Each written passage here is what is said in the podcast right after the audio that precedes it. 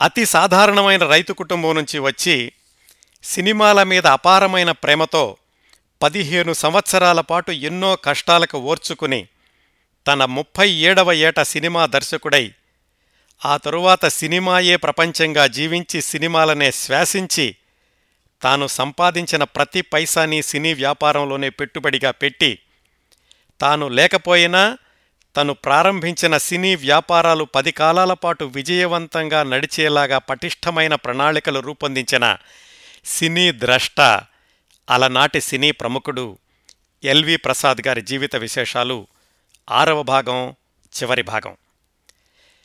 గత ఐదు ఐదు వారాల్లో మనం ఎల్వి ప్రసాద్ గారి గురించి చాలా విశేషాలు మాట్లాడుకున్నాం. ఆయన బాల్యం గురించి అలాగే ఇరవై ఇరవై ఒక్క సంవత్సరాల వయసులో జేబులో వంద రూపాయలతో బొంబాయి వెళ్ళిపోయినటువంటి వైనం గురించి ఆ తర్వాత పదిహేను సంవత్సరాల పాటు ఆయన బొంబాయిలో పడిన కష్టాల గురించి మాట్లాడుకున్నాం. గృహప్రవేశం చిత్రంతో దర్శకుడై ఆ తర్వాత నటుడిగా కూడా మంచి పేరు తెచ్చుకున్నాక ఆయన నివాసాన్ని మద్రాసుకు మార్చారు.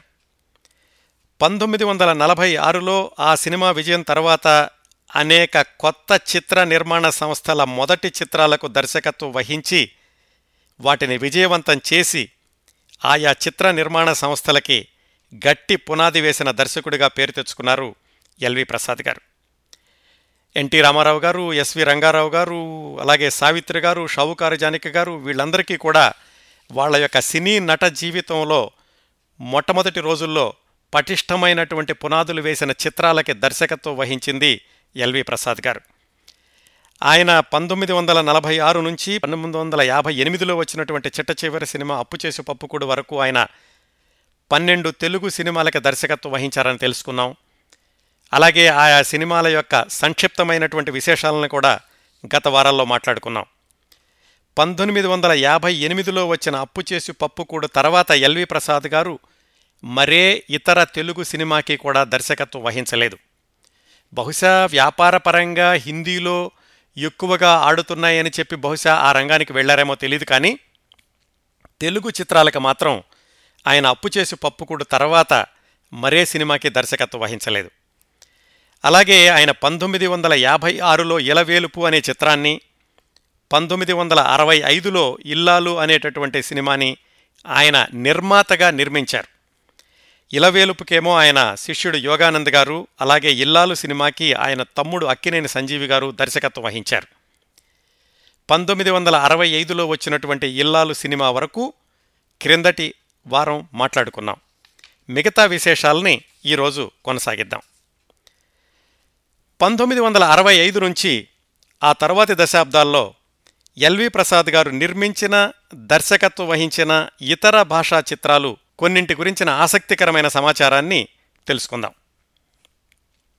పంతొమ్మిది వందల అరవై ఏడులో తెలుగు దర్శకుడు ఆదుర్తి సుబ్బారావు గారిని హిందీ చిత్రసీమకు పరిచయం చేశారు ఎల్వి ప్రసాద్ గారు. ఆదుర్తి సుబ్బారావు గారు తెలుగులో దర్శకత్వం వహించిన మోగ మనసులు ఆ సినిమాని హిందీలో మిలన్ అనే పేరుతోటి ఆదుర్తి గారి దర్శకత్వంలోనే ఎల్వి ప్రసాద్ గారు నిర్మించారు. అది హిందీలో కూడా అత్యంత ఘన విజయం సాధించింది. ఆ సినిమా తర్వాత ఆదుర్తి సుబ్బారావు గారు హిందీలో దాదాపుగా పది సినిమాలకి దర్శకత్వం వహించిన విషయం శ్రోతలకు తెలిసిందే. తెలుగులో వచ్చినటువంటి ఎన్టీఆర్ గారు నటించిన రాజు పేద ఆ సినిమాని పంతొమ్మిది వందల అరవై ఎనిమిదిలో ఎల్వి ప్రసాద్ గారు తన శిష్యుడు కె ప్రత్యేగాత్మ గారి దర్శకత్వంలో రాజా ఔ రంక్ అనే పేరుతో హిందీలో నిర్మించారు. అది కూడా బాగానే ఆడింది. ఈ విధంగా చూసుకుంటే ఎల్వి ప్రసాద్ గారు తాను సొంతంగా కొత్త సినిమాల కొత్త చిత్ర నిర్మాణ సంస్థల సినిమాలకి ఎలాగైతే దర్శకత్వం వహించారో మొట్టమొదటి సినిమాలకి అలాగే చాలామంది తెలుగు దర్శకుల్ని హిందీ తెరకు పరిచయం చేసినటువంటి ఖ్యాతి కూడా ఎల్వి ప్రసాద్ గారికి దక్కుతుంది. ఇదిగో ఆదిత్య సుబ్బారావు గారి గురించి మాట్లాడుకున్నాం. అలాగే ప్రత్యేకాత్మ గారు. ఆ తర్వాత తెలుగులో వచ్చినటువంటి బ్రతుకు తెరువు అనే సినిమాని పంతొమ్మిది వందల అరవై తొమ్మిదిలో జీనే కి రాహ్ అనే పేరుతోటి హిందీలో ఎల్వి ప్రసాద్ గారే స్వయంగా దర్శకత్వం వహిస్తూ నిర్మించారు. ఆ తర్వాత పంతొమ్మిది వందల డెబ్భైలో ఎల్వి ప్రసాద్ గారు వేరే వాళ్ళ దర్శకత్వంలో ఆయన నిర్మించినటువంటి సినిమా ఖిలోనా. అది తెలుగు సినిమా పునర్జన్మకి రీమేక్. హిందీలో అది సూపర్ డూపర్ హిట్ అవడమే కాకుండా ఈ ఖిలోనా యొక్క ప్రత్యేకత గురించి క్రిందటి వారంలో తెలుసుకున్నాం ఏమిటంటే ఎల్వి ప్రసాద్ గారు బొంబాయిలో ఏ సినిమా థియేటర్లో అయితే ఆయన గేట్ కీపర్గాను స్వీపర్గాను పనిచేశారో అదే థియేటర్లో ఈ కిలోనా సినిమా రజతోత్సవం చేసుకుంది.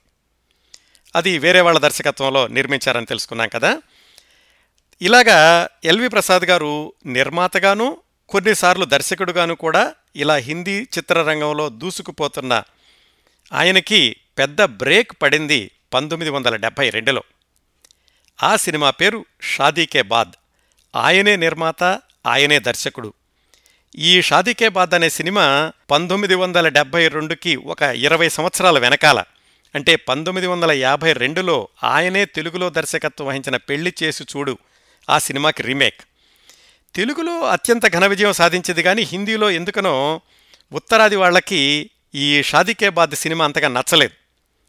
అది ఎల్వి ప్రసాద్ గారికి తీవ్రమైనటువంటి నష్టాలను తీసుకురావడమే కాకుండా ఆ సినిమా ఘోర పరాజయం పాలైన తర్వాత జరిగినటువంటి ఒక సంఘటనని ఎల్వి ప్రసాద్ గారు అబ్బాయి రమేష్ ప్రసాద్ గారు ఒక ఇంటర్వ్యూలో చెప్పారు. ఏమిటంటే ఎల్వి ప్రసాద్ గారు రమేష్ ప్రసాద్ గారు ఏదో బొంబాయిలో ఏదో పని మీద వెళ్ళారు ఈ షాదికే బాద్ సినిమా పరాజయం తర్వాత. ఏదో ఒక బిల్డింగ్లో లిఫ్ట్లో వెళుతుంటే అంతకు ముందు వరకు ఎల్వి ప్రసాద్ గారు కనిపిస్తే నమస్కారం అని ఆయనతో ఎలాగా మాట్లాడదామని తహతహలాడే వాళ్ళందరూ కూడా ఎవ్వరూ ఎల్వి ప్రసాద్ గారినితో మాట్లాడలేదు సరికదా? ఆయన చూసి మొహం పక్క తిప్పుకుంటున్నారట. అప్పుడు ఎల్వి ప్రసాద్ గారు వాళ్ళ అబ్బాయితో చెప్పారు చూడు బాబు ఇది సినీ ప్రపంచం. సక్సెస్ ఉన్నంతకాలమే ఎవరైనా గౌరవిస్తారు. ఇదిగో మన సినిమా షాదికేబాద్ ఫెయిల్ అయింది కదా అందుకనే ఎవరు కూడా నాతో మాట్లాడడం లేదు అని చెప్పారట. ఇది పంతొమ్మిది వందల డెబ్భై రెండులో జరిగింది. ఇది జరిగిన కొన్నాళ్ళకి ఎన్టీ రామారావు గారు స్వయంగా ఎల్వి ప్రసాద్ గారిని కలుసుకుని తెలుగులో విజయం సాధించినటువంటి తన సొంత సినిమా తల్లా పెళ్ళామా ఆ సినిమాని హిందీలో తీయండి అని దాని రైట్స్ కూడా ఎల్వి ప్రసాద్ గారికి ఇచ్చారు ఎన్టీ రామారావు గారు. దాన్ని ఎల్వి ప్రసాద్ గారు పంతొమ్మిది వందల డెబ్భై నాలుగులో బిదాయి అనే పేరుతోటి ఆయనే నిర్మించి ఆయనే దర్శకత్వం వహించారు. అది ప్రసాద్ ప్రొడక్షన్స్ ప్రైవేట్ లిమిటెడ్ అనే బ్యానర్ తోటి. దాంట్లో జితేంద్ర గారు లీనా చంద్రావర్కర్ హీరో హీరోయిన్లుగా నటించారు. పంతొమ్మిది వందల డెబ్భై నాలుగులో వచ్చిన బిదాయి సూపర్ డూపర్ హిట్ అయ్యి మళ్ళీ ఎల్వి ప్రసాద్ గారు తన పునర్వైభవాన్ని సంపాదించుకున్నారు. ఈ పంతొమ్మిది వందల డెబ్బై నాలుగులో బిదాయి సూపర్ డూపర్ హిట్ అయ్యాక దాదాపుగా మూడు సంవత్సరాల పాటు ఎల్వి ప్రసాద్ గారు తమిళంలోనూ కన్నడంలోనూ హిందీలోనూ కూడా వేరే వాళ్ళ దర్శకత్వంలో ఆయన సినిమాలు నిర్మించారు. పంతొమ్మిది వందల డెబ్భై ఆరులో హిందీలో చందర్ ఓహరా అని ఆయన దర్శకత్వంలో ఉధార్ కా సిద్ధూర్ అనే సినిమాని నిర్మించారు ఎల్వి ప్రసాద్ గారు. ఆ సినిమా తెలుగులో వచ్చినటువంటి మనుషుల్లో దేవుడు అనే సినిమాకి రీమేక్. ఆ సినిమా కూడా హిందీలో బాగానే ఆడింది. నిజానికి ఈ సింధూర్ సినిమాలో నటించినటువంటి ఆశా పరేఖ్కి ఆ సంవత్సరం ఉత్తమ సహాయ నటిగా ఫిల్మ్ఫేర్ అవార్డు కూడా దక్కింది. దాని తర్వాత అంటే పంతొమ్మిది వందల డెబ్భై ఏడులో ఎల్వి ప్రసాద్ గారు చిట్ట చివరిసారిగా దర్శకత్వం వహించిన హిందీ సినిమా జై విజయ్ అది విడుదలైంది. చాలా ఆసక్తికరంగా ఈ జై విజయ్ సినిమాకి కూడా మాతృక తెలుగులో వచ్చినటువంటి చిక్కడు దొరకడు అనే సినిమా. దీని తర్వాత మళ్ళీ ఎల్వి ప్రసాద్ గారు పూర్తిగా సినిమా నిర్మాణానికే పరిమితం అయ్యారు ఏ సినిమాకి దర్శకత్వం వహించలేదు. బహుశా ఆయన వయోభారం అలాగే ఆరోగ్య పరిస్థితులు కూడా కారణం అయ్యుండొచ్చు పంతొమ్మిది వందల ఎనభైలో దాసర్ నారాయణరావు గారి దర్శకత్వంలో ఏ కైసాహా ఇన్సాఫ్ అది తెలుగులో వచ్చినటువంటి ఇదెక్కడి న్యాయం ఆ సినిమాకి ఆధారం. ఆ ఏ కైసాహా ఇన్సాఫ్ సినిమాని ఆయన పంతొమ్మిది వందల ఎనభైలో నిర్మించారు. దాసనారాయణరావు గారికి అది మూడో హిందూ సినిమా అనుకోండి. దాని తర్వాత వచ్చింది మరొక సూపర్ డూపర్ హిట్ సినిమా.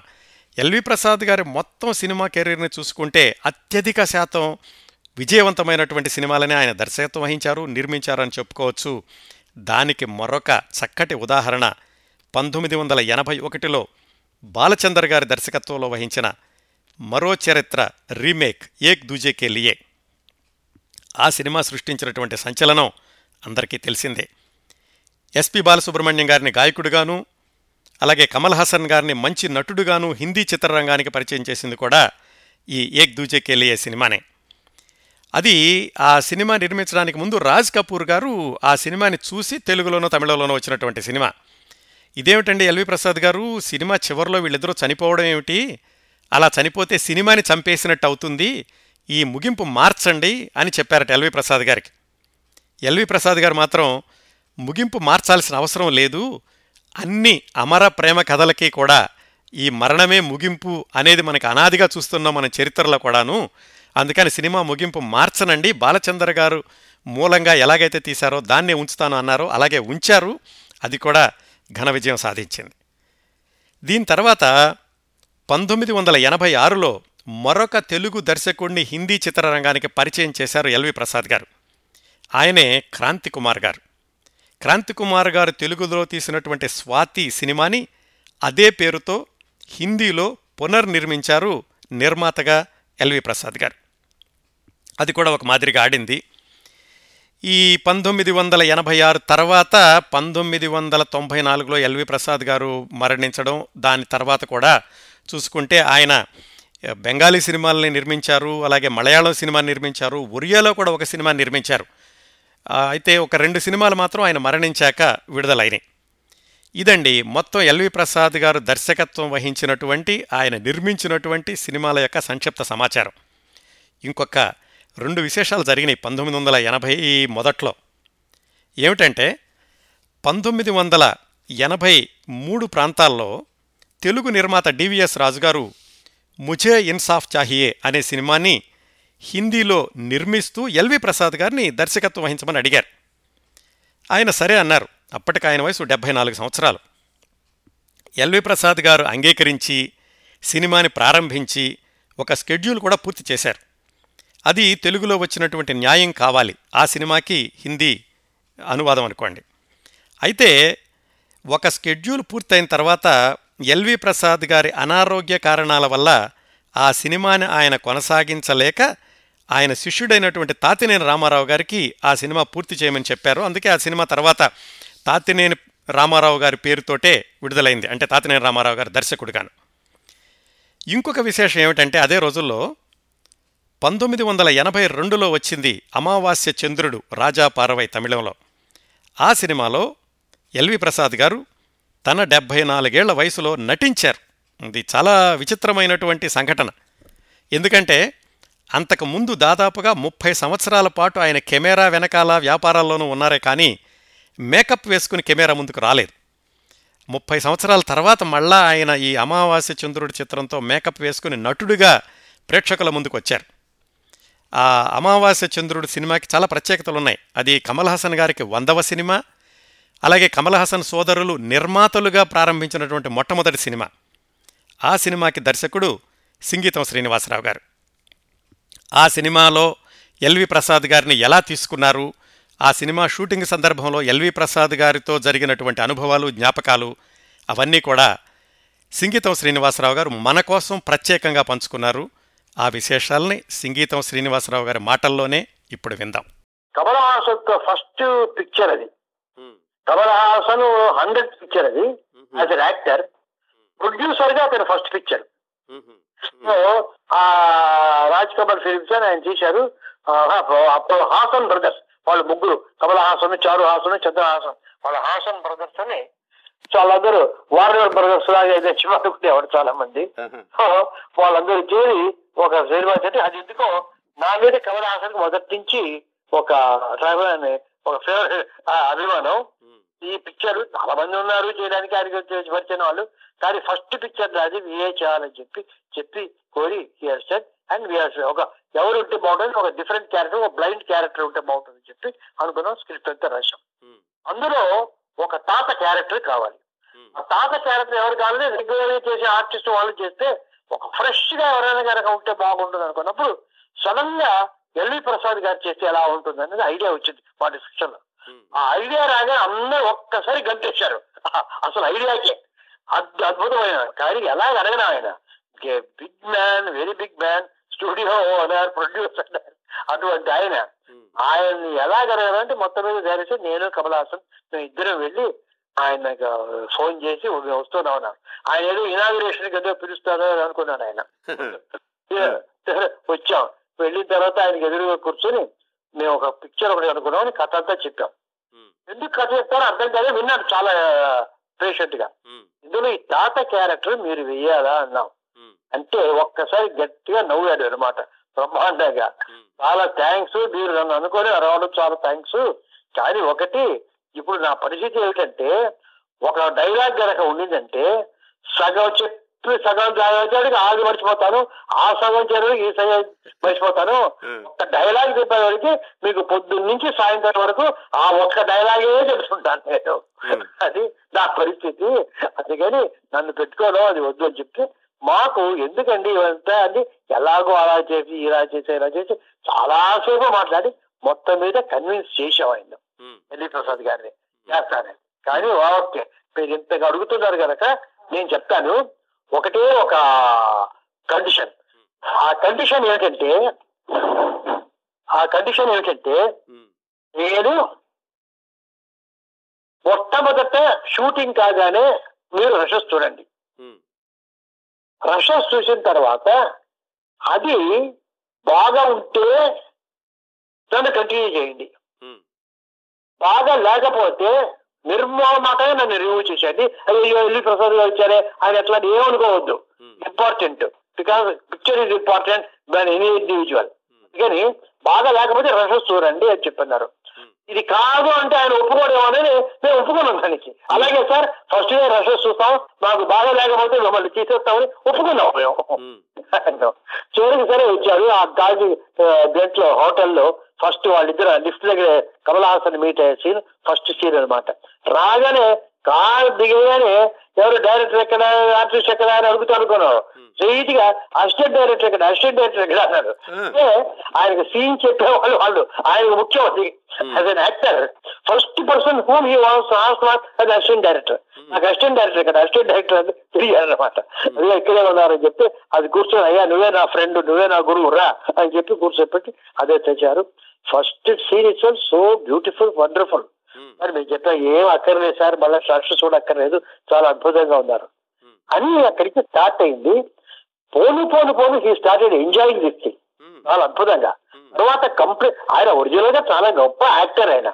నేను ఆయన ద్రోహిలో చూశాను ద్రోహి పిక్చర్లో అద్భుతంగా చేశారు. అంతకుముందు సత్యరేజ్ అని హెచ్ఎం రెడ్డి గారి పిక్చర్. మెయిన్ హీరో ఒక దాని ఆనెస్ట్ రోల్ ఒక దొంగ క్యారెక్టర్ చాలా అద్భుతంగా చేశారు. చాలా చాలా సినిమాలు చేశారు ఆయన. సో ఇవాళ బికాస్ ఆఫ్ ఏజ్ ఆయన చేస్తారో చేయడో అనుకున్నారు. ఆ completely producer director studio owner అవుతారు యాక్టింగ్ అనేటువంటిది ఆయన ఎప్పుడు చేయలేదు. ఇది ఒక కొత్తగా మళ్ళా చాలా రోజులు అయిన తర్వాత చేసిన హ్యాపీనెస్ వచ్చింది. తర్వాత కొంతకాలానికి చాలా ఎంజాయ్ చేశారు. పొద్దునే వచ్చి కూర్చునేవాళ్ళు. ఎప్పుడు ఎప్పుడు నా షాట్ అన్నది. మరేం పర్వాలేదు ఎప్పుడన్నా తీయదన్నా కాకపోతే నాకేంటంటే మామూలుగా ప్రతిసారి ఏదో స్క్రిప్ట్ రాసుకుంటాం షార్ట్స్ తీసుకుంటాం. ఎల్వి ప్రసాద్ గారు ఆ ఒక్క పిక్చర్ నాకు పెక్యులర్ ఎక్స్పీరియన్స్ ఆయన అక్కడ కూర్చొని కూర్చుంటాడు నేను షార్ట్ పెడుతుంటాను. ఎప్పటికీ నాకు ఒక రకమైన తెలియని ఒక ఫియర్ ఎందుకంటే ఆయన ఏం మాట్లాడలేదు. ఊరికే కూర్చుంటాడు. కానీ ఈ యాంగిల్ ఒక చోట లైటప్ చేస్తాము. మళ్ళీ ఇంకొక షాట్ అప్పుడే అది తీసి ఉండొచ్చు కదా అని అంటాడు ఏమైనా? ఇక్కడ ఎందుకు చేస్తున్నారు అంటాడు ఏమైనా ఆయన మించిన డైరెక్టర్ ఎవరు? కానీ ఆయన దగ్గర ఒక్కొక్క షాట్ ఒక్కొక్క యాంగిల్ పెడుతుంటే ఒక్కొక్క పర్ఫార్మెన్స్ చేస్తుంటారు చూస్తుంటే ఇది ఎందుకు ఇలా చేయకూడదు? ఈ రకంగా ఎందుకు చేయాలి? అని క్వశ్చన్ అవుతారని ప్రతిసారి ఒకసారికి పదిసార్లు ప్రిపేర్ అయ్యామని ప్రతి షాట్ నేను. ఆయన ఊరికే ఆయన ఏమీ మాట్లాడలేదు. మామూలుగా కూర్చున్నాడు అదే చూడాడు రెడీ అనగానే వచ్చేవాడు మళ్ళా వెళ్ళాడు ఏం చేసేవారు కదా ఆయన. కానీ మాకు ఆయన అక్కడ ఉంటే ఈ గురువు గారు ఎక్కడ ఏం అడుగుతారు ఎక్కడ మాకు తప్పు పడతారు అనేటువంటి భయం త్రోట్ మెయింటైన్ అవుతుండేది అనమాట ఆ రకంగా చాలా ఇంట్రెస్టింగ్ చేయింది కంప్లీట్గా అయిపోయింది. పిక్చర్ అయిపోయింది. It was very good picture చాలా క్లాసిక్ కల్ట్ పిక్చర్ ఇది. తర్వాత నాకు రమేష్ ప్రసాద్ గారు ఒక రోజు కనిపించి చెప్పారు. ఆయన అబ్బాయి. శ్రీనివాసరావు నాకు థ్యాంక్ యూ వెరీ మచ్ అన్నారు. ఏమిటంటే అంతకుముందు మా ఫాదర్స్ హెల్త్ చాలా యాజ్ యూజువల్ వీక్ హెల్త్ ఆయన దెబ్బతుండింది బట్ ఆఫ్టర్ ఈ అమావాస్య చంద్రుడు రాజపౌరం అయింది తమిళ పేరు ఇది పిక్చర్లో యాక్ట్ చేసిన తర్వాత his health has improved enormously అంత అయింది. చాలా అద్భుతమైంది so today he's keeping very good health because of this అమావాస్యంద్రుడు I thank you very much and I thank కమలాసం very much అని చెప్పి ఆయన చాలా హ్యాపీగా చెప్పారు రమేష్ ప్రసాద్ గారు. You are very happy for that more than ఆయన యాక్టింగ్ మాతో చేయడం మాకు వచ్చేటువంటి అనుభవం అంతకన్నా ఆయన హెల్త్ అంత చాలా బాగుంది అనేప్పటికీ ఆ తర్వాత ఆయనకు ఎంత హ్యాపీనెస్ వచ్చిందంటే తర్వాత నన్ను ఒక రోజు పిలిచి శ్రీనివాసరావు మనం ఒక మంచి ఒక అప్పాయి స్వామి అని ఒక తమిళ ఒక సీరియల్ ఉంది. ఒక old person old couple detectives వాళ్ళు. థ్రిల్లర్స్ ఒక డిటెక్టివ్ ఒక డిటెక్టివ్ కథ ఒకటి ఉంది. నేను డిటెక్టివ్ వేస్తాను నువ్వు డైరెక్ట్ చేయని చెప్పి. ఆ. డిటెక్టివ్ కొత్తగా దాని గురించి మేము ఆలోచించాం. తర్వాత దాన్ని డిస్కస్ అయితే చేసాము ఐ వాంట్స్ బి డిటెక్టివ్. ఆయన చాలా థ్రిల్ నేను గన్ పట్టుకుంటాను అక్కడికి వెళ్తాను పొలిచి చూస్తాను అవన్నీ చెప్పాడు సస్పెన్స్. అవన్నీ చాలా తర్వాత హెల్త్ తర్వాత అది కుదరలేదు జరగలేదు. అటువంటి అద్భుతమైన ఎక్స్పీరియన్స్. తర్వాత ప్రతిసారి తెలియసలు ఆయన ఇంట్లో ఉన్నప్పుడు ఆయన సొంతంగా చెప్పుకునేటువంటివి. ఆయన ఏ రకంగా ఆ థియేటర్లో ఒక పర్టికులర్ థియేటర్ ఇన్ ముంబై స్వీపర్గా గేట్ కీపర్గా పనిచేసిన దాంట్లో అదే థియేటర్లో ఆయన తర్వాత కిలోనా అని ఒక పిక్చర్ తీస్తే అది సిల్వర్ జూబిలీ చేసింది తర్వాత. సో ఏ పిక్చర్లో అయితే ఆయన క్లియర్ లేదో ఆ పిక్చర్లోనే అదే ఆయనే యంగ్ అయినాడు పెద్ద అయినాడు ఆయనే రెడ్ కార్పెట్ రిసెప్షన్ ఇచ్చాడు. ఈయనకు వస్తే అదే దాంట్లో సిల్వర్ జూబిలీ అవన్నీ ఆయన నోటి ద్వారా నేను విన్నాను. ఆ కథ నాకు తెలుసు కానీ ఆయనే నాకు చెప్పడం. తర్వాత ఇంకొకటి ఏంటంటే ఆ మొట్టమొదట ఆయన ఫస్ట్ సఫరింగ్ ఇద్దరు పిల్లలు ఆనంద్ బాబు రమేష్ చిన్న పిల్లలు ఆ పార్కులో వెళ్ళడం అవన్నీ చెప్పి తర్వాత మొట్టమొదటిసారి ఒక డైరెక్టర్ అయ్యి నాకు కాస్త డబ్బులు రాగానే నాకు ఎక్కువ ఆకలి అంటే ఏమిటో విషయం నాకు తెలుసు. కాస్త ఎక్కువ తిన్నాను నేను. ఆ తిన్న తర్వాత స్టోర్ అయిపోయి తర్వాత it has affected my health very badly. ఆ తర్వాత అని చెప్పి ఆయన పాపం సపరేట్ నేచర్ క్యూర్లో ఆ గింజలతో ఆ గడ్డి అటువంటివన్నీ కూడాను తీసుకొని పర్టికులర్ మేము మీ ఇద్దరు ఫ్లైట్లో ప్రయాణం చేస్తుంటే నా చేతికి ఇచ్చేవాడు అయ్యా ఇది డయట్ మీకు అందరికీ వాళ్ళు సప్లై చేస్తారు కదా ఫుడ్ అప్పుడు నువ్వు నాకు ఇది చెప్పాను ఆయన డయట్ వేరు. ఆ రకంగా ఆయన డయట్ తీసుకుని ఆ డయట్ ఎందుకు వచ్చింది ఆయన హౌ పాపం మళ్ళా వస్తుందో ఈ ఫుడ్ రాదు అనేటువంటి టెన్షన్లో ఆయన ఎక్కువ తిని అలాగే డైట్ అయింది అని చెప్తే ఇక్కడ సచ్చే అదే ఒక చైల్డ్ కానీ చెప్పేవాడు ఇవన్నీ తన జీవిత చేతులు ఈ రకంగా అయిపోయించిన అవసరం ఈ రకంగా ఇది. తర్వాత నేను ఎక్కువ తినేశాను అని చెప్పేవాడు. ఆయన నోటీచర్ చెప్తుంటే it was such different thing. ఇప్పుడు మామూలుగా ఒక కథ వినడానికను the very person who experienced ఆయన చెప్పడానికను there is lot of difference అది నాకు తెలిసింది. చాలా it was a great great experience thing with L V Prasad గారు అటువంటి అద్భుతమైనటువంటి వ్యక్తి. అంటే ఈ లెజెండ్ నాకు ఏమిటంటే చివరకు ఎన్నో అవార్డ్స్ వచ్చాయి కానీ cine technicians of South India నాకు ఎల్వి ప్రసాద్ అవార్డు నాకు ప్రజెంట్ చేశారు. నాకు. ఆయన పేరులో నాకు ఒకటి వచ్చింది. As the best technician of that particular అని I say most honour and greatest happiness was that I got that award L V Prasad గారి పేరులో ఉన్న అవార్డు నాకు వచ్చింది. అనేటువంటిది చాలా చాలా సంతోషకరమైన నేను. This is all about mister L V Prasad గారు. It is it is a great life and a great contribution sir అదనమాట ఆ రోజుల్లో ఏమిటంటే సినిమాలు ఎవరైనా నిర్మిస్తుంటే గనక కథ విషయంలో కానీ సినిమా నిర్మాణం విషయంలో కానీ లేదా పాత్ర పోషణ ఇలాంటి వాటిల్లో పెద్ద పెద్ద వాళ్ళ దగ్గర సలహాలు తీసుకుంటూ ఉండేవాళ్ళు. వాళ్ళు ఆ చిత్ర నిర్మాణంలో భాగస్వాములు కాకపోయినప్పటికీ. ఉదాహరణకి కేవీ రెడ్డి గారు అలాగే చక్రపాణి గారు మన ఎల్వి ప్రసాద్ గారు ఇలాంటి వాళ్ళందరినీ సంప్రదించి వాళ్ళ అనుభవాలతోటి సలహాలు తీసుకుని సినిమాలు నిర్మించడం కానీ దర్శకత్వం వహించడం కానీ ఇలా ఒక మంచి సాంప్రదాయం ఉండేది ఆ రోజుల్లో. దానికి ఒక ఉదాహరణగా సింగీతం శ్రీనివాసరావు గారు ఎల్వి ప్రసాద్ గారితో తనకు జరిగినటువంటి ఒక అనుభవాన్ని చెప్పారు. అదేమిటంటే సింగీతం శ్రీనివాసరావు గారు దర్శకత్వం వహించిన రెండో సినిమా జమీందారు గారి అమ్మాయి అని ఆ సినిమాకి దర్శకత్వం వహించేటప్పుడు ఎల్వి ప్రసాద్ గారిని సంప్రదించారు. అది ఎందుకు సంప్రదించారో ఎల్వి ప్రసాద్ గారు ఏమి చెప్పారు? ఈ విశేషాలు సింగీతం శ్రీనివాసరావు గారి మాటల్లోనే విందాం. I would like to share some interesting facts about L V Prasad గారు. నాకు తెలిసి నాకు ఇండస్ట్రీలో జాయిన్ అయినప్పటి నుంచి నాకు ఎల్వి ప్రసాద్ గారు తెలుసు. ఎందుకంటే నాగిరెడ్డి గారు చక్రపాణి గారి నిర్మాతలుగా అటు కేవీ రెడ్డి గారు ఎల్వి ప్రసాద్ గారు ఇద్దరు వరుసగా డైరెక్ట్ చేసేవారు. సో ఎల్వి ప్రసాద్ గారికి ఆయన ఈ వాహిని సంస్థతో పరిచయం బాగా ఉంది. దానివల్ల ఆయన ఇక్కడ రావడం నేను కేరెడ్డి గారికి శిష్యుడిని అసిస్టెంట్ని అయినా కూడా అక్కడ ఉండే వాళ్ళు మిగతా వాళ్ళకు. ఇప్పుడు ఎల్వి ప్రసాద్ గారు అంటే కమలాకర్ కామేశ్వర గారు అంటే అందరితో పరిచయం ఉండేది. ముఖ్యంగా ఎల్వి ప్రసాద్ గారికి ఆ సందర్భంలో నాకు ఎల్వి ప్రసాద్ గారికి అనిపించింది. ఆయన మాటల్లో వాటిల్లో వచ్చేస్తే మోస్ట్ ఇంపార్టెంట్ ఆయన as a great director intuition అండి. ఒక పిన్ పాయింట్ అంటే మిగతా వాళ్ళకు ఒక కథ ఏదో ఏదో ఇది చెప్పినా పాత్ర చెప్పినా అసలు ఒక పాత్రలో మెయిన్ పాయింట్ అసలు ఏ జీవం ఎక్కడుంది అనేటటువంటిది.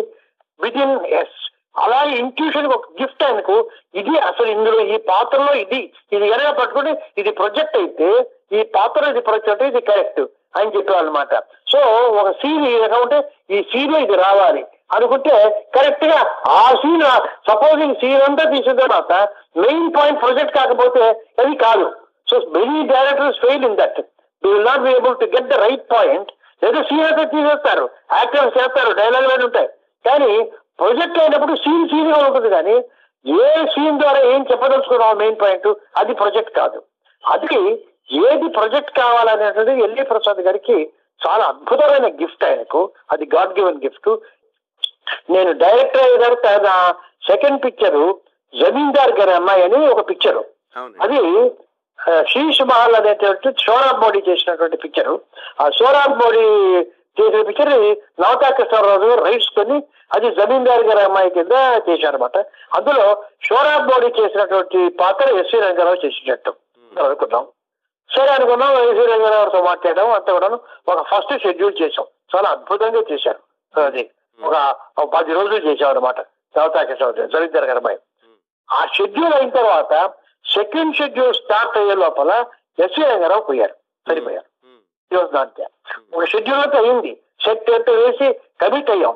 ఇప్పుడు ఏం చేయాలో తోచలేదు సో అక్కడక్కడ షాక్స్ ఏం చేద్దాం అది అనుకుని చివరకు ఇది కంటిన్యూ ఒకటి ఒకటంటే డ్రాప్ చేయడం ఇన్వెస్ట్ చేసి ఎలా డ్రాప్ చేయడం అని చెప్పి మొత్తం మీద గుమ్మడి వెంకటేశ్వరరావు గారి గారికి వేస్తే ఎస్సీ గారు ఓన్లీ పర్సన్ అవైలబుల్ నౌ ఆయనకి రీప్లేస్ చేసి. ఆయన ఛాన్స్ చేస్తాను గుమ్మడి వెంకటేశ్వరరావు అడిగాము ఆయన సరే అన్నారు. మళ్ళా ఆయన లేని షాట్స్ అది పెట్టి మళ్ళా ఆ సెట్ అలాగే ఉంది. దాన్ని రీచ్ చేయాలని చేశాం. నాకు మనస్సులో ఎస్వి రంగారావు గారు లేరు. కాబట్టి గుమ్మడి వెంకటేశ్వరరావు ఉన్నారు. ఈయన గ్రేట్ యాక్టర్ ఆయన యాక్టర్ కానీ ఇందులో ఏదో ఒక చిన్న ఆత్మ ఒకటి ఎక్కడ ఉంటుంది ఇక్కడ దానికి పట్టాలంటే నాకు కాలేదు. దీనికి ఎల్వి ప్రసాద్ గారే కరెక్ట్ అని చెప్పి నేను ఎల్వి ప్రసాద్ గారు వెళ్ళి బీట్ అయ్యా ఆయన.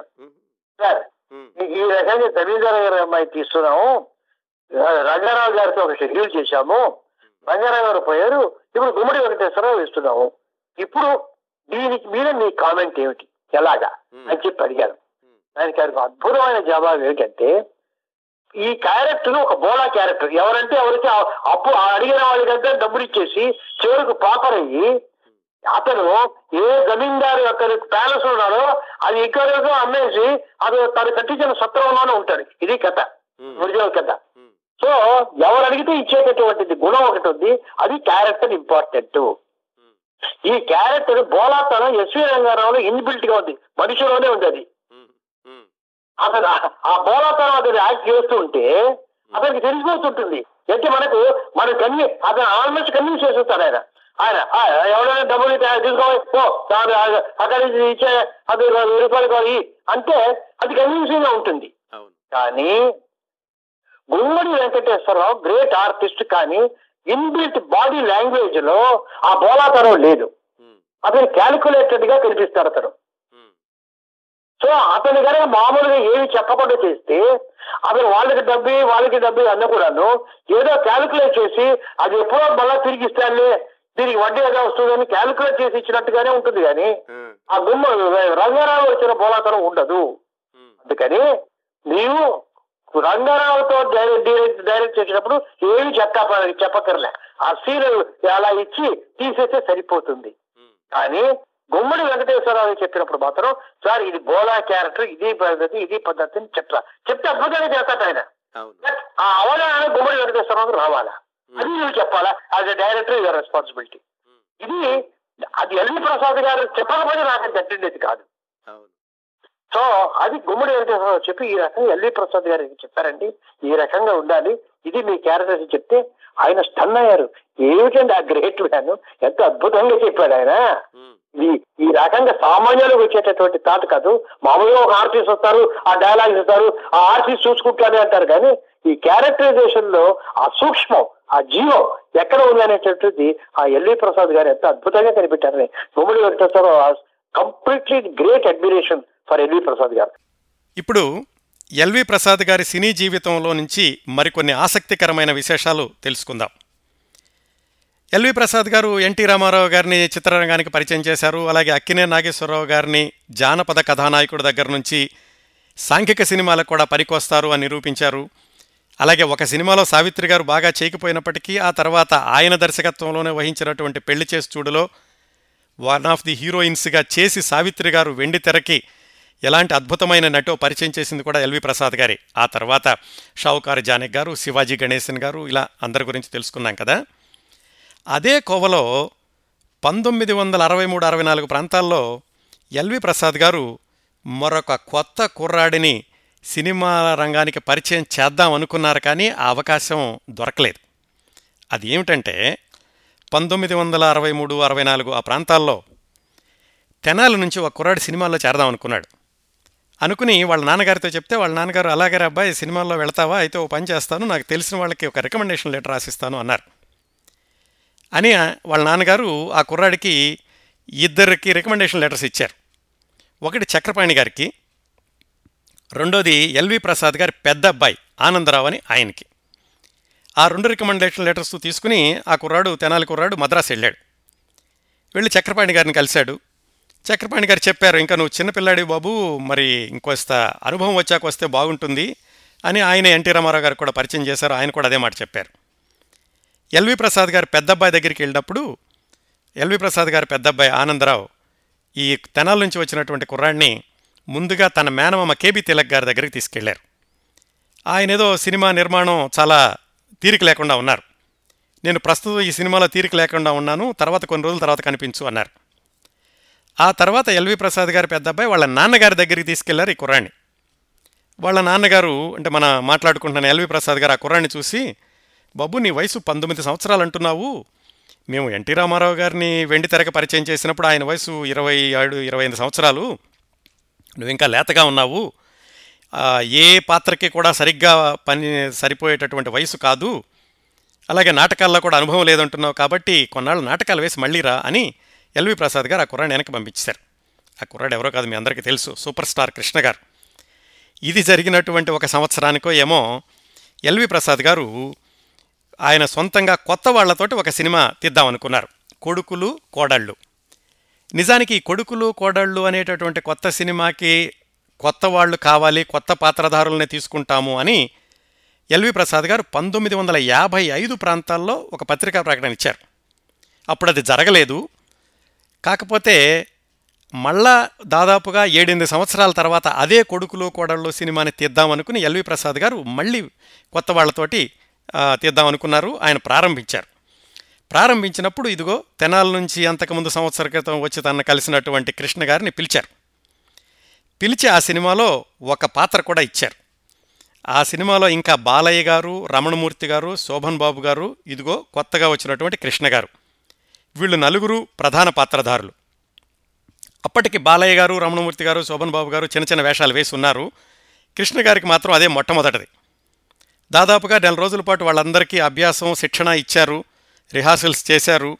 నటనలో కూడా ఎలా చేయాలి ఏమిటి ఇలాంటివన్నీ కూడా నేర్పారు. కానీ దురదృష్టవశాత్తు ఆ సినిమా నిర్మాణం ముందుకు వెళ్ళలేదు. ఆ విధంగా ఎల్వి ప్రసాద్ గారి ద్వారానే తెలుగు సినిమాకి పరిచయం కావాల్సిన కృష్ణ గారికి ఆ అవకాశం దక్కలేదు. ఆ తర్వాత ఆయన మళ్ళా తేనె మనసులు సినిమా ద్వారా ఆయన చ- చలనచిత్రంగా ప్రవేశం జరగడం ఆయన యొక్క జైత్ర యాత్ర వీటన్నింటి గురించి కూడా మనం వివరంగా మాట్లాడుకున్నాం కదా. అంటే ఎల్వి ప్రసాద్ గారు ప్రసక్తి వచ్చింది కాబట్టి ఈ విషయం చెప్పాను. బహుశా అదే జరిగి ఉంటే ఒక ఎన్టీ రామారావు గారిని రామ ఎన్ అక్కినే నాగేశ్వరరావు గారిని మార్చడంలోనూ అలాగే కృష్ణ గారిని కూడా పరిచయం చేసిన ఘనత ఎల్వి ప్రసాద్ గారి యొక్క ఖాతాలోనే ఉండుండేది. కానీ కృష్ణ గారి ఆ పరిచయం మాత్రం తప్పిపోయింది ఆ విధంగాను. ఇంకా ఎల్వి ప్రసాద్ గారు అబ్బాయి రమేష్ ప్రసాద్ గారు ఒక ఇంటర్వ్యూ ఇస్తూ వాళ్ళ నాన్నగారి గురించి కొన్ని ఆసక్తికరమైనటువంటి విశేషాలు చెప్పారు. ఏంటంటే ఎల్వి ప్రసాద్ గారికి సినిమా రంగం మీద ఎంత అంకితభావం ఉండేదంటే పంతొమ్మిది వందల యాభైలో వచ్చిన సంసారం సినిమా. దాని విశేషాలు చెప్పుకున్నాం కదా? అక్కినే నాగేశ్వరరావు గారు రామారావు గారు కలిసి నటించినటువంటి రెండో సినిమా చాలా ఘన విజయం సాధించింది. దాంట్లోనే సావిత్రి గారిని పరిచయం చేయాల్సింది కానీ ఆవిడ నటన నచ్చక ఆవిడని పక్కకు తొలగించారు. ఈ విషయాలన్నీ తెలుసుకున్నాం కదా.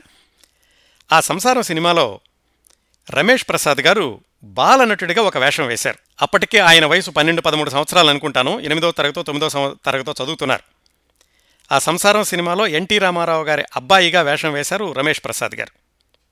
ఆ సినిమా షూటింగ్ జరుగుతున్నప్పుడు ఆదివారం అట ఆ రోజు ఆయనకి స్కూల్ లేదు అందుకని ఆదివారం షూటింగ్ పెట్టుకున్నారేమో.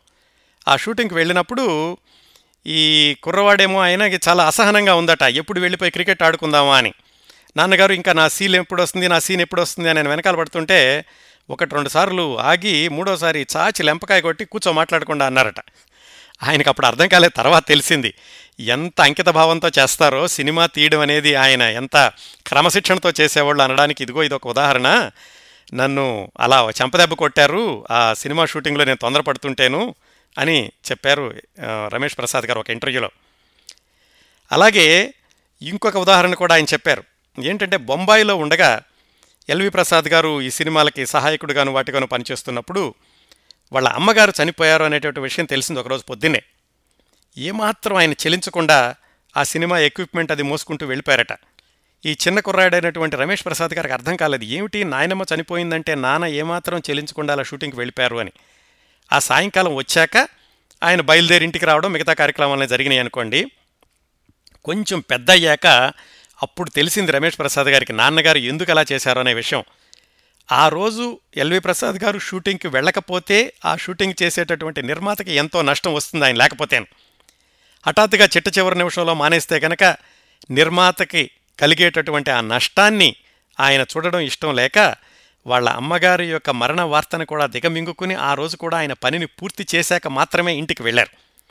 ఇంత అంకిత భావంతో ఉండేవాళ్ళు మా నాన్నగారి సినిమా నిర్మాణం అంటేను అని చెప్పారు రమేష్ ప్రసాద్ గారు. అలాగే ఆ తర్వాత కూడా ఎల్వి ప్రసాద్ గారు ఎప్పుడైనా సరే రమేష్ ప్రసాద్ గారు వీళ్ళు ఇంట్లో అది కొందాము లేకపోతే ఇంకొక ఇల్లు కట్టుకుందాము ఇల్లులో ఇంకొక అంతస్తేద్దాము ఇలాంటివన్నీ చెప్తే కనుక ఆయన ఏమాత్రం సినిమాలో కొంచెం లాభం కానీ కాస్త డబ్బులు కానీ కనిపిస్తే వాటిని ఆయన సొంత ఇంటికి కానీ సొంత సౌకర్యాలు కానీ కాకుండా వ్యాపారాన్ని ఎలా విస్తరించాలి ఇంకో కొత్త కెమెరా ఏం కొందాము లేకపోతే కొత్త పరికరాలు ఏమి తెప్పిద్దాము ఇలాంటి వాటి గురించి ఆయన ఎక్కువగా ఆలోచిస్తూ ఉండేవాళ్ళు ఆయన సొంత సౌకర్యాల గురించి కూడా ఎక్కువగా పట్టించుకునేవాళ్ళు కాదు అని చెప్పారు.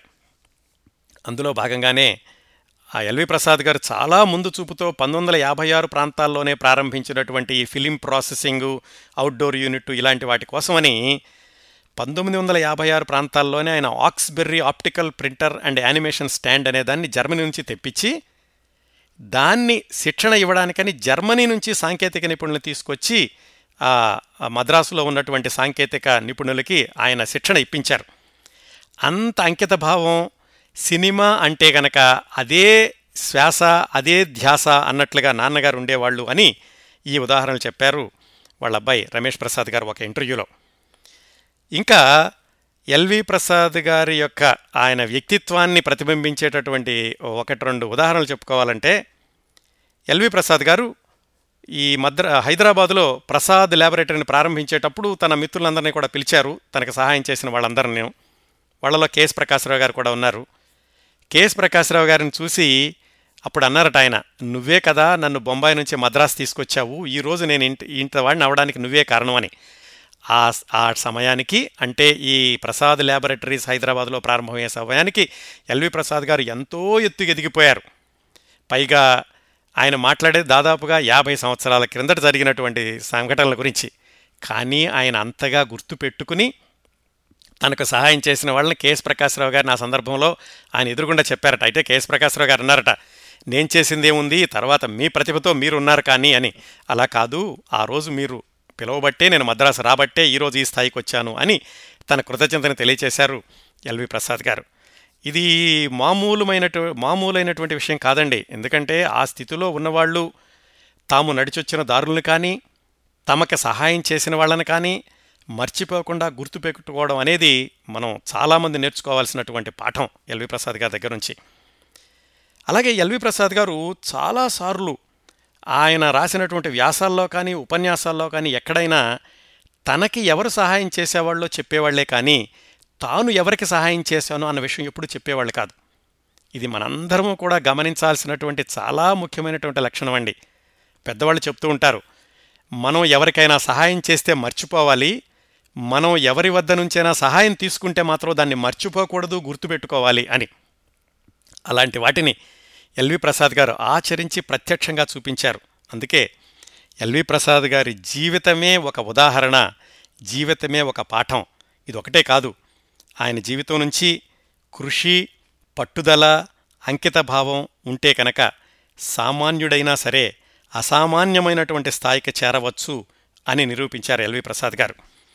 ఈ నటన దర్శకత్వం నిర్మాణం ఇవన్నీ ఒక ఎత్తు అయితే ఆయన ప్రారంభించినటువంటి సినిమా వ్యాపారాలు ఈ రోజుకు కూడా వేలాది మందికి ఉపాధి కలిగించడమే కాకుండా సినీ పరిశ్రమకి ఎంత సేవ చేస్తున్నాయి అనేది ఆయన యొక్క ముందు చూపుకి నిదర్శనంగా మనం చూసుకోవచ్చు. పంతొమ్మిది వందల యాభై ఆరులో ఆయన ప్రారంభించినటువంటి వ్యాపారాలు శాఖోపశాఖలుగా విస్తరిల్లి ఇప్పుడు ఆయన యొక్క వారసులు వాటిని విజయవంతంగా కొనసాగిస్తున్నారు. కేవలం మద్రాసుకి హైదరాబాద్కే పరిమితం కాకుండా భారతదేశంలోని ముఖ్యమైన నగరాలన్నింటిలో కూడా ఈ ప్రసాద్ ప్రాసెసింగ్ ల్యాబొరేటరీస్ ఇలాంటివన్నీ కూడా ఉన్నాయి. విదేశాల్లో కూడా మార్కెటింగ్ కార్యాలయాలు అలాంటివి ఉన్నాయి. అలాగే L V Prasad film and TV అకాడమీని కూడా వాళ్ళ అబ్బాయి వాళ్ళు ప్రారంభించారు. ఇదంతా ఒక ఎత్తు అయితే ఆయన కంటి చూపుకి ఉన్నటువంటి ప్రాధాన్యతని గుర్తించి పంతొమ్మిది వందల ఎనభై ఆరులోనే ఎన్టీ రామారావు గారు ముఖ్యమంత్రిగా ఉన్నప్పుడు ఒక కోటిన్నర రూపాయల్ని అలాగే స్థలాన్ని కూడా ఆయన దానం చేసి ఈ స్థలంలో ఈ డబ్బులతోటి ఒక ఐ హాస్పిటల్ కట్టండి అని ఎల్వి ఎన్టీ రామారావు గారితో ప్రారంభోత్సవం చేయించారు. అదే ఎల్వి ప్రసాద్ ఐ ఇన్స్టిట్యూట్. ఇప్పుడు హైదరాబాద్లో అదొక ల్యాండ్ మార్క్ మీ అందరికీ తెలుసు. ఇవన్నీ కూడా చాలా కొద్ది ఉదాహరణలు మాత్రమే ఆయన జీవితంలో సాధించినటువంటి విజయాలకి. మొత్తంగా చూసుకున్నట్లయితే ఎల్వి ప్రసాద్ గారి జీవితంలో ఆయన మొట్టమొదట్లో పడినటువంటి కష్టాల పదిహేను సంవత్సరాలు ముప్పై ఏడు సంవత్సరాల వయసు వచ్చే వరకు ఆ తర్వాత విజయ పరంపర ఎక్కువగా కాకపోతే ఆ విజయాలు నిలుపుకోవడానికి ఆయన పడినటువంటి కృషి ఆయన చేసినటువంటి శ్రమ ఇలాంటివన్నీ కూడా మనం తప్పనిసరిగా గుర్తుపెట్టుకోవాలి. ఇంకా ఎల్వి ప్రసాద్ గారి వ్యక్తిగత విశేషాలకు వస్తే గనక ఆయనకి ఇద్దరు కుమారులు ఒక కుమార్తె పెద్దబ్బాయి పేరు ఆనందరావు. ఆనంద్ బాబు అని కూడా అంటారు. రెండో అబ్బాయి రమేష్ ప్రసాద్ వాళ్ళ అమ్మాయి గారి పేరు గృహలక్ష్మి గారు. ఈ పెద్ద అబ్బాయి పంతొమ్మిది వందల ఎనభై మూడు ప్రాంతాల్లో చనిపోయారు. అప్పటికీ అందరూ కూడా మద్రాసులోనే ఉండేవాళ్ళు. పెద్ద అబ్బాయి చనిపోయాక ఎల్వి ప్రసాద్ గారు ఆయన భార్య మనోహరమ్మ గారు కూడా తాము ఉంటున్న ఇంటిని ఆ ఆనందరావు గారి కుటుంబానికి అంటే పెద్ద కోడలకి పిల్లలకి ఇచ్చేసి వాళ్ళు బొంబాయికి మకాం మార్చారు అని అప్పట్లో పేపర్లో వార్తలు. పంతొమ్మిది వందల ఎనభై తొమ్మిది మార్చి పదిహేడో తారీఖున ఎల్వి ప్రసాద్ గారి భార్య మనోహరమ్మ గారు చనిపోయారు బొంబాయిలోనే. దాని తర్వాత ఇంకా మళ్ళీ వెనక్కి మద్రాసు వచ్చేసి ఎల్వి ప్రసాద్ గారు వాళ్ళ అమ్మాయి గారి దగ్గర ఉండేవాళ్ళు. పంతొమ్మిది వందల ఎనభై తొమ్మిది డిసెంబర్లో ఆయన ఏదో ప్రమాదవశాత్తు ఇంట్లో కింద పడడంతో హిప్ ఫ్రాక్చర్ అయ్యింది. అది అయ్యి దాదాపుగా మూడు సంవత్సరాల పాటు విజయ హాస్పిటల్స్లో ముందు కొన్నిసార్లు ఆ తర్వాత అపోలో హాస్పిటల్స్లోనూ ఇన్ పేషెంట్గాను అవుట్ పేషెంట్గాను కూడా హాస్పిటల్కి వెళ్ళడం బయటకు రావడం ఇలాంటివి జరుగుతూ వచ్చినాయి.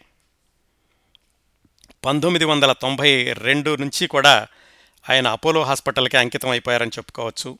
పిల్లలందరూ కూడా జాగ్రత్తగా చూసుకున్నారు ఆయన్ని.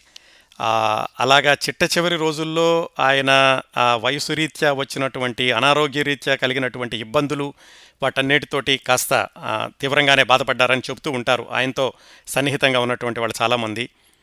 పంతొమ్మిది వందల తొంభై నాలుగు జూన్ ఇరవై రెండున ఆయన కన్నుమూశారు. ఎల్వి ప్రసాద్ గారి యొక్క మరణంతో తెలుగు సినిమాల్లో ఒక శకానికి సెమికోలన్ అని చెప్పుకోవచ్చు. ఎందుకంటే చాలామందిలాగా ఆయన యొక్క వైభవం పూర్వ వైభవమే కాకుండా అది ఈ రాజుకు కూడా కొనసాగుతూ ఉండడం ఆయన పరిచయం చేసినటువంటి వాళ్ళు సృష్టించినటువంటి చరిత్రలు కేవలం నటులే కాదు ఆయన ద్వారా పరిచయమైనటువంటి దర్శకులు ఆ దర్శకుల యొక్క శిష్యులు వాళ్ళందరూ సాధించినటువంటి విజయాలు ముఖ్యంగా ఆయన ప్రారంభించినటువంటి వ్యాపారాలు అవి విజయవంతంగా కొనసాగుతున్నటువంటి ఆ నిజాలు ఇవన్నీ కూడా ఎల్వి ప్రసాద్ గారి యొక్క జీవిత సాఫల్యానికి నిదర్శనలు అని చెప్పుకోవడంలో ఏమాత్రం సందేహం లేదు. కార్యక్రమం ముగించబోయే ముందు ఎల్వి ప్రసాద్ గారు చెప్పినటువంటి ఒక విషయాన్ని మళ్ళా ఆయన మాటల్లోనే చదివి వినిపిస్తాను. ఇది మొట్టమొదటి వారం చెప్పాను. చిట్ట చివరిలో ఇది సమంజసంగా ఉంటుందని మరోసారి గుర్తు చేస్తున్నాను. నా జీవితం అతి సామాన్యుడిగా ఆరంభమైంది. ఒక ధ్యేయం పెట్టుకుని శ్రమించాను. కృషి చేశాను. అనుభవమే నాకు పాఠాలు నేర్పింది. అలాంటి అనుభవాలున్న వాళ్ళు ఎగిరిపడలేరనుకుంటాను. కాస్తంతకే ఎగిరిపడడం అజ్ఞానం అని వాళ్ళకి తెలీదు. కానీ తరువాతి కాలంలో వాళ్ళే తెలుసుకుంటారు. ఎంతెంత పైకి ఎగిరిన వాళ్ళు కూడా కింద పడ్డారు. కింద పడ్డవాళ్ళు పైకి వచ్చారు. జీవితాలే వారికి పాఠాలు నేర్పుతాయి. అనుభవమే ఎవరికైనా పాఠాలు నేర్పుతుంది. ఇంకొకరు నేర్పక్కర్లేదు అని తన జీవితాన్నే ఒక పాఠంగా చేసి వెళ్ళిపోయిన ఎల్వి ప్రసాద్ గారు తెలుగు సినిమా అనేది ఉన్నంతకాలం ఆయన గుర్తుంటారు ఆయన విజయాలు గుర్తుంటాయి. ఇదండి గత ఆరు వారాలుగా కొనసాగినటువంటి ఎల్వి ప్రసాద్ గారి జీవిత చిత్రణ సమగ్రమైనటువంటి విశేషాలు. నాకు అందుబాటులో ఉన్నటువంటి సమాచారాన్ని అంతటినీ కూడా మీ ముందుకు తీసుకురాగలిగాను అనుకుంటాను. కార్యక్రమం ముగించబోయే ముందు మరొక్కసారి ఈ కార్యక్రమాలన్నిటిలో కూడా అత్యధికమైనటువంటి సమాచారం అందించిన ఓలేటి శ్రీనివాస భాను గారు ఎల్వి ప్రసాద్ గారి జీవిత ప్రస్థానం వెండితెర వరప్రసాదం అనే పుస్తక రచయిత ఆయన మిత్రులు రచయిత ఓలేటి శ్రీనివాస భాను గారికి మరొకసారి హృదయపూర్వకంగా కృతజ్ఞతలు తెలియచేసుకుంటూ ఈ కార్యక్రమ పరంపరని ఇంతటితో ముగిద్దాం.